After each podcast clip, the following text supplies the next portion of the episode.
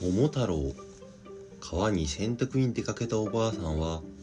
川上から流れてきた桃を家に持ち帰っています。その桃を食べようと起きると中から元気な男の子が出てきました。おばあさんはその子に桃から生まれた桃太郎と名付けます。桃太郎はすくすくと育ち立派な青年になりました。ある日鬼に金品を奪われ困り果てる村人を見て桃太郎は鬼退治に行くと言い出しました。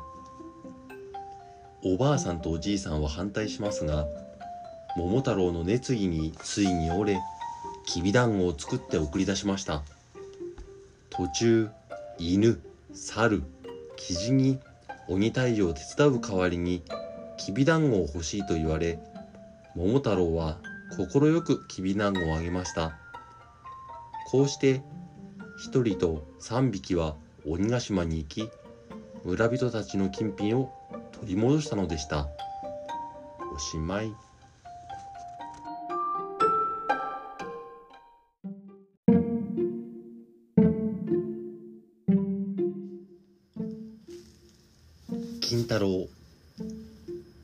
昔足柄山の山奥の家に金太郎と母親が暮らしていました。金太郎は生まれた時からの力持ちで石臼をハイハイしながら引きずってしまうほどでした。金太郎が歩き始めると母親は金太郎に腹掛けを作りましたが腹掛けはぷかぷかでした。でもそれは金太郎が早く大きくなるようにという願いが込められていたのです。山奥で暮らす金太郎の遊び仲間は動物たちでした。元気に動物たちと遊ぶうちに金太郎はどんどん大きくなり腹掛けもぴったりになっていました。金太郎が体が大きくなり力がついたことを知った母親は金太郎に斧を与えました。金太郎はそのまさかりで薪割りの手伝いをするようになりました。その年の秋動物たちが金太郎のところに来て栗拾いに行かないかと誘いました。金太郎は喜んで動物たちと栗拾いに出かけましたが崖にかかっていた橋がなくなっていました。動物たちが困っていると金太郎は近くにあった大きな木を力いっぱい押し倒し橋を架けてあげました。金太郎たちが橋を渡った向こう側には栗の木があり栗の実がたくさん落ちていました。皆が夢中で栗拾いをしていましたが突然茂みの方から大きな熊が現れました。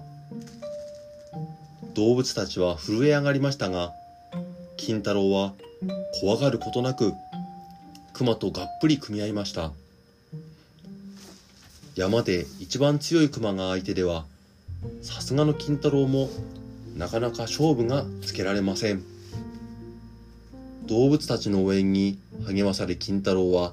ついに熊を持ち上げる勝ちました。熊は降参して金太郎と他の動物たちと仲良くなりました。この金太郎は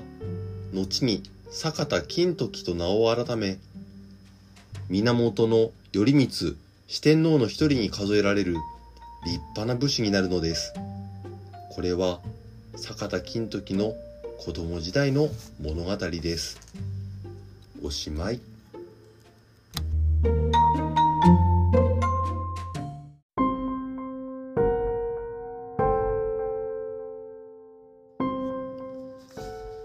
浦島太郎。昔あるところに浦島太郎という行司が母親と二人で暮らしていました。太郎は30も過ぎていたのですがまだ独り者でした。ある日浜辺で小さな子供たちが亀をいじめているところに遭遇しました。太郎は子供たちに15文のお小遣いをやってウミガメを海に返してあげました。翌日太郎が沖の船の上で漁をしていると海から大きなウミガメが顔を出しました。ウミガメは昨日は子供を助けてくれてありがとう。竜宮城へ連れて行ってあげます。と言って太郎を背中に乗せて海の中へ潜っていきました。海底の竜宮城では美しい乙姫様が太郎を迎え入れ美味しいご飯と鯛やヒラメの舞踊りで大歓迎されました。太郎は飲み食いしたり踊ったりしてとても楽しく過ごしているうちに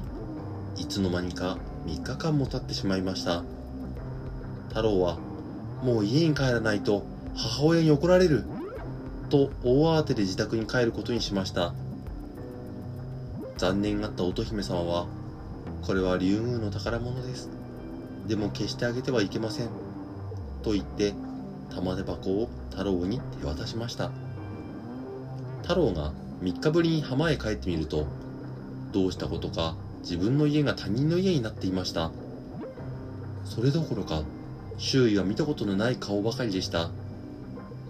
太郎は通りがかりの人を捕まえて訪ねてみるとすでに300年経っていることが分かりました。このように知った人が一人もいないことが分かると太郎は随分落ち込みました。しかし気持ちを持ち直して頑張って生きていこうと玉手箱の蓋を開けてみました。すると中から黙々と煙が出てあっという間に浦島太郎は白髪のおじいさんになってしまいましたとさ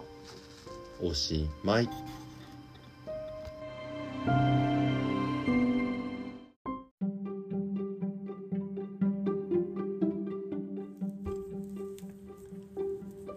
あるところに優しいおじいさんおばあさんと欲張りじいさん欲張りばあさんが隣同士で住んでいた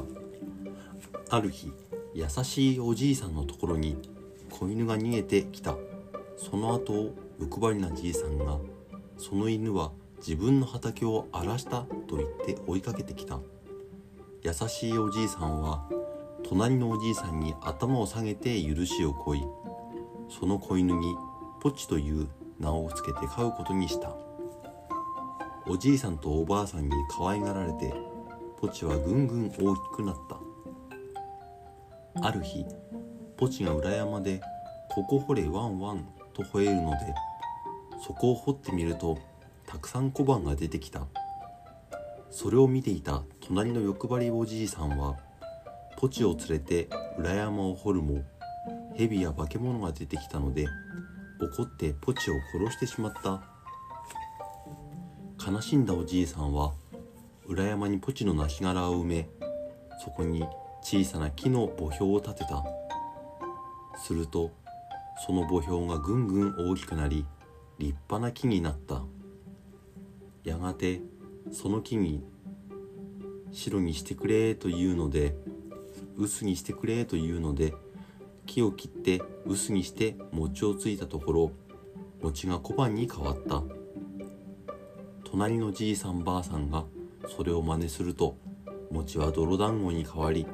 パチンパチンとはじけて顔を真っ黒にした。怒った欲張りじいさんは臼を粉々にしてかまどで焼いてしまった。優しいおじいさんは悲しんでその灰を集めて畑に巻こうとすると風が吹いて灰を吹き飛ばした。すると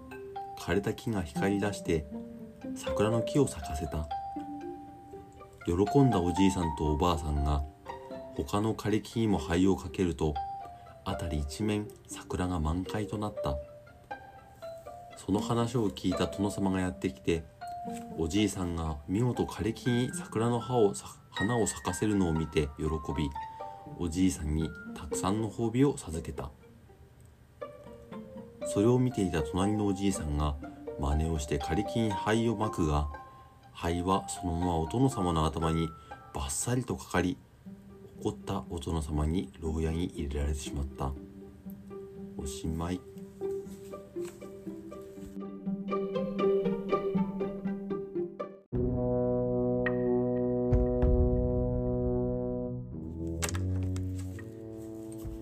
昔下関の阿弥陀寺というお寺に琵琶法師の法一という男がいた。幼い頃から目が不自由だったが琵琶の腕は師匠をしのぐほどの腕前で特に壇ノ浦の合戦の弾き語りは真に迫るものがあった。ある蒸し暑い夏の夜お寺で法一が琵琶の稽古をしていると身分の高い方からの使者がやってきた。琵琶の弾き語りを聞きたいというので法一は死者の後についていき大きな門の屋敷に通された。早速法一は壇ノ浦の合戦を弾いて聞かせると大勢の人がいるのかむせびなく声が周囲から聞こえてきた。やがて女の声が聞こえ今宵より三夜間弾き語りをして弾かせてほしい。またこのことは誰にも内緒にするようにと告げられた。朝寺に帰った法一は和尚から不在を問い詰められたが女との約束通り何も話さなかった。そこで和尚は夜にこっそりと寺を抜け出した法一を寺男に尾行させると安徳天皇のお墓の前で琵琶を弾いている法一の姿を見つけた。平家の亡霊に取りつかれていると知った和尚は法一の体中に経文を書いた。そして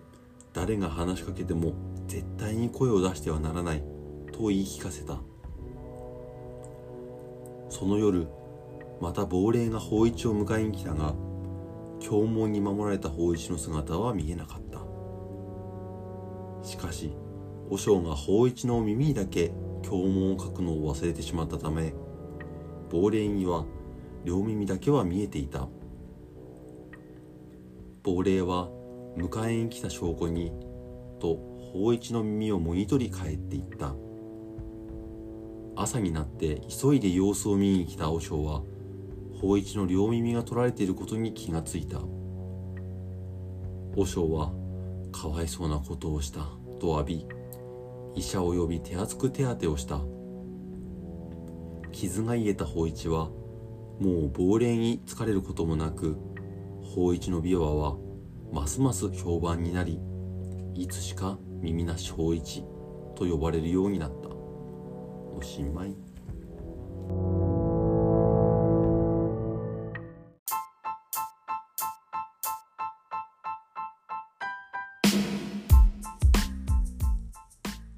おむすびコロリン。昔正直で働き者のおじいさんが山で木を切っていた。昼になったのでおばあさんが作ったお弁当を食べようと包みを開けたがうっかりおむすびを転がしてしまい木の下の穴に落としてしまった。すると穴の中から何やら可愛らしい歌声が聞こえてきたのでおじいさんはもう一つのおむすびを穴の中に転がした。聞こえてきた歌に夢中になっているとおじいさんまで穴の中に転がり落ちてしまった。落ちたところはネズミの屋敷でおじいさんはネズミたちの餅つき踊りで熱烈歓迎されきなこ餅をたくさんごちそうになった。帰りには小判の詰まったお重をお土産にもらった。自宅でたくさんの小判を前にしておじいさんとおばあさんが大喜びしているとそれを見ていた隣の欲張りばあさんは自分たちも真似をして小判を手に入れようと計画した。欲張りじいさんは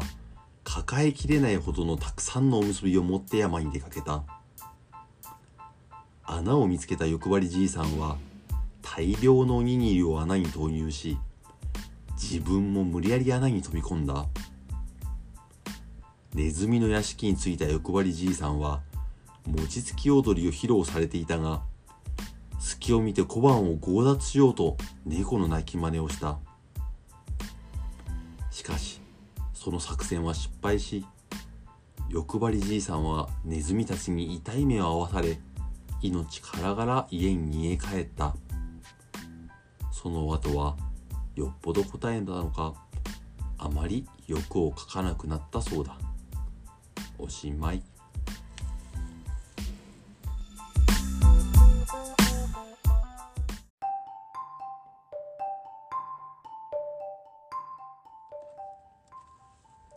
花垂れ小僧様。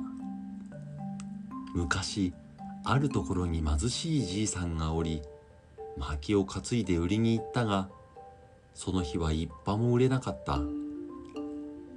帰り道くたびれ果てたじいさんは龍神様を祀る祠の前の川で「龍神様使ってください」とその薪を流した。すると女が現れ薪の礼に何でも願いを叶えてくれる。花垂れ小僧様を授けましょうというあまりに汚い小僧様だったのでじいさんは邪険にしたが試しに立派な家を出してくれと言うとあばら屋が5点になった。これは本当に龍神のこと次々願いを叶えてもらいじいさんはすっかり大金持ちになった。しかし小僧様を連れてきた女との約束の日に3度のエビナマスを与えることも面倒になってきたおじいさんは欲しいものはみんなもらったし小僧様にも龍神様のところへ帰ってくれと頼む。小僧様はうなずき去るが途端に家はボロ屋にじいさんは元の貧しいじいさんに戻ってしまった。おしまい。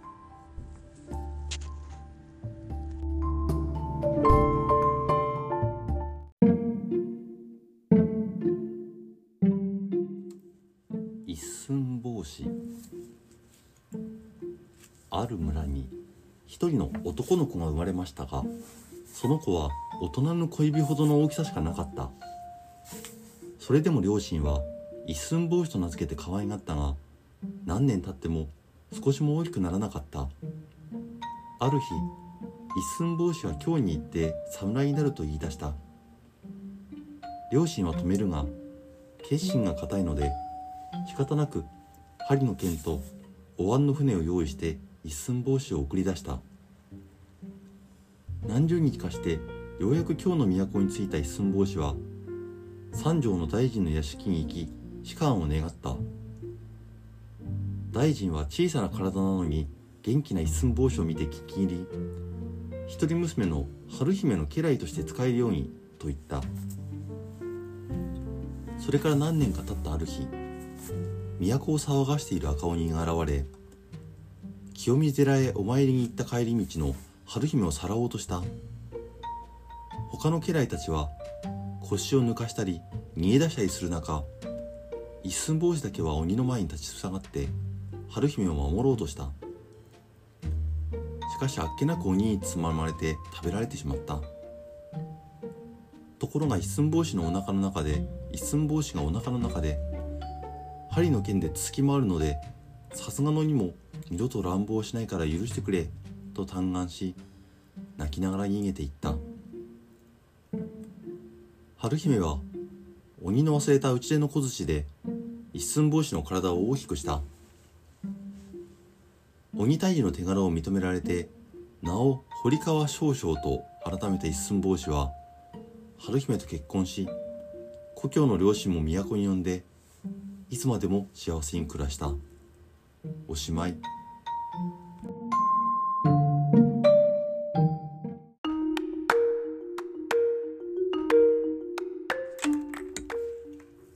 傑作落とし。ある山に岩竹を取って暮らしている傑作という若者がいた。一人暮らしの傑作は山の男らしく身も心も清くたくましい立派な若者だった。ある晴れた日初めて入った傾き山のある岸壁で岩岳を取っていた。岩岳はそそり立つ断崖絶壁の壁面に生えているため綱一本につかまりながら取るという大変な仕事だった。岩岳はたくさん取れふと崖の途中に人が座れるくらいの小さな岩棚があるのに気がつきた。苦しい姿勢が続いていた傑作は岩棚に降りてしばらく休憩することにした。岩棚に座って十分に休憩しそろそろ上に上がろうとすると今までぶら下がっていた綱に手が届かない。傑作の体重を支え伸びきっていた綱は傑作が手を離した際に随分上の方まで上がってしまっていた。傑作は岸壁の途中に一人で取り残されてしまった。傑作は声を限り何度も叫んだがその声は岸壁にこだましまるで化け物の叫び声のようになった。何日か経ち傑作は飢えと寒さのためほとんど意識を失いかけていた。おぼろげな意識の中で鳥のようにふんわりと飛んで着地できるかもしれないと錯覚し崖の岩棚から身を躍らせた。傑作は美しい紅葉で赤く染まった谷間に消えていった。後にこのことを知った村人たちはあの岩場を傑作落としと名付け山に登る人々の戒めとしたという。おしまい。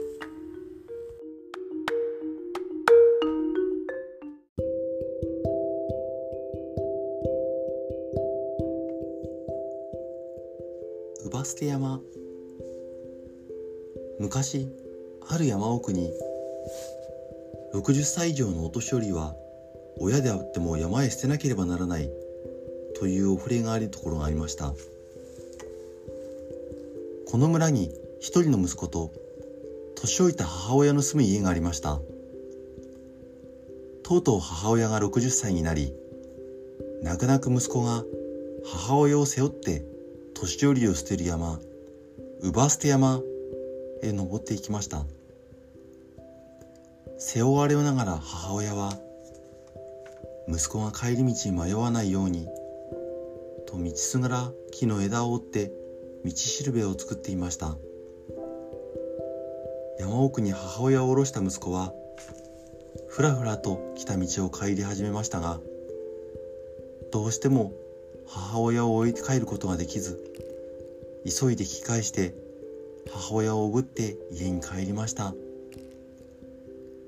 母親を連れて帰った息子はこっそりと家の床下に隠し部屋を作りそこに母親を隠しました。そしてそしらの顔をして毎日を過ごしました。ところがある日隣国が灰で縄を編めさもないと攻め込むぞ。と難題をふっかけてきました。困った殿様は国中に遅れ出し良い知恵がないかと問いました。この話を聞いた母親は固く編んだ縄を塩水につけて乾いたら焼けばいいとナイスアイデアを提示しました。息子は言われた通りに灰縄を作りお殿様へ持って行きました。これで助かったと喜んだお殿様はたくさんの褒美を息子へ与えました。しかし隣国はまたまた難題をふっかけてきます。七節の曲がった竹に糸を通してみよう。叩かないでもなる太鼓を作れとなんやかんや難題を出しましたが母親の知恵のおかげで全て解決することができました。殿様はこのアイデアが60歳を過ぎた母親の知恵だったことを知りそれからはお年寄りに捨てることをやめさせたそうです。おしまい。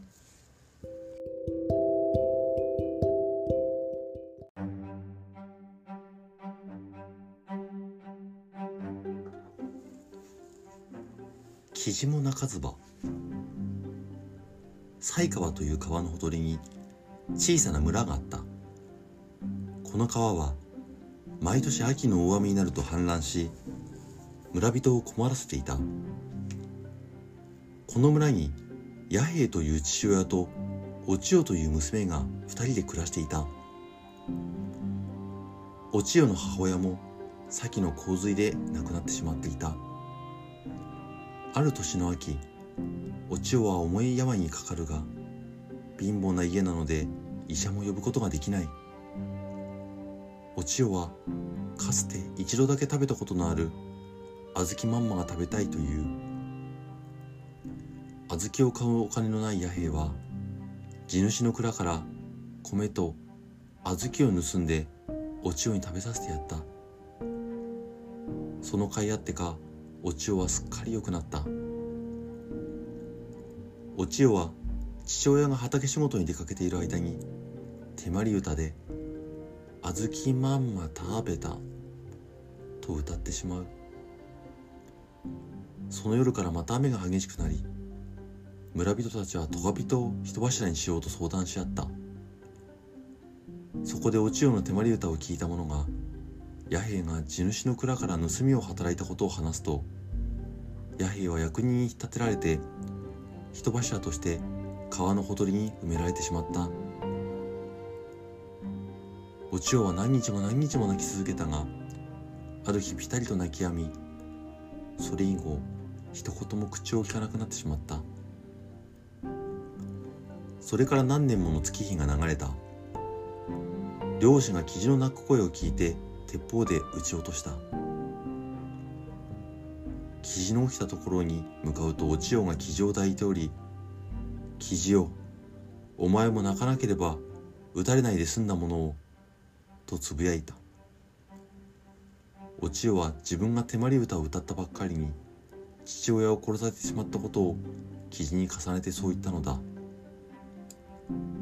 それ以後お千代の姿を見た者はいない。おしまい。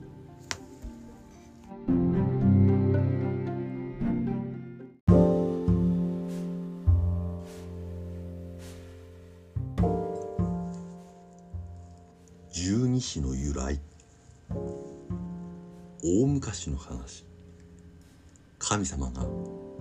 1月1日の朝1番から12番までに来たものを